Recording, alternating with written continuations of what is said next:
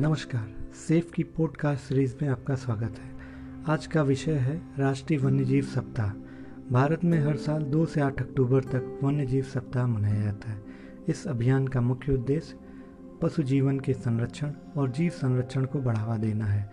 यह लोगों को जानवरों के बारे में सिखाता है और उन्हें स्वयं के भोजन या अन्य प्रयोजनों के लिए न मारने व बड़ी संख्या में जानवरों को बचाने के लिए प्रोत्साहित करता है। भारत में विभिन्न प्रजाति के जीवों का एक बड़ा भंडार है, अतः हम जैव विविधता संपन्न राष्ट्र हैं।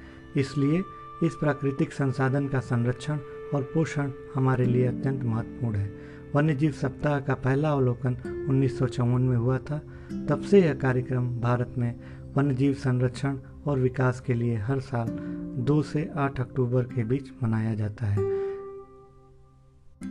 इस कार्यक्रम का उद्देश्य वन्य जीव के संरक्षण और संरक्षण के लिए अधिक जागरूक बनाना वन्य जीव संरक्षण के महत्व के प्रति लोगों का ध्यान आकर्षित करना वन्य जीव संरक्षण से संबंधित सभी मुद्दों पर चर्चा करना है।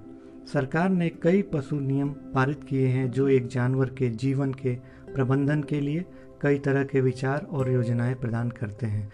अब प्रश्न आता है कि हम व्यक्तिगत स्तर पर हमारा क्या कर्तव्य है जिसे करने से हम भी वन्यजीव संरक्षण में महत्वपूर्ण भूमिका अदा कर सकते हैं। पहला स्वयं सेवक बने। जब आप देसी पेड़ों को लगाकर वेटलैंड को बहाल करके या अपने क्षेत्र में समुद्री तट की सफ़ाई करके इस खतरे को कम करने में मदद कर सकते हैं। दूसरा, दान करें।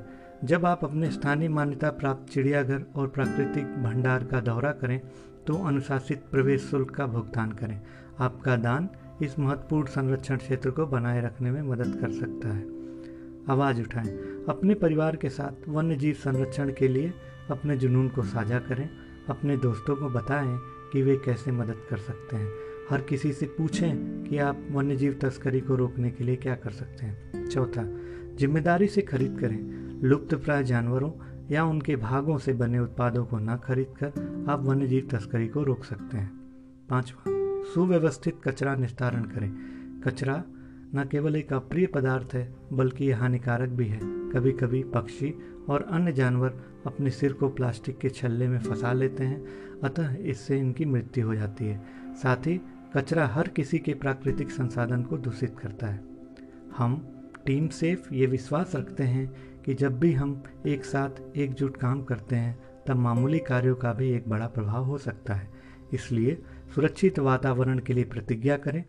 अधिक जानकारी और संबंधित गतिविधियों के लिए हमारी वेबसाइट www.safelives.in पर संपर्क करें। धन्यवाद।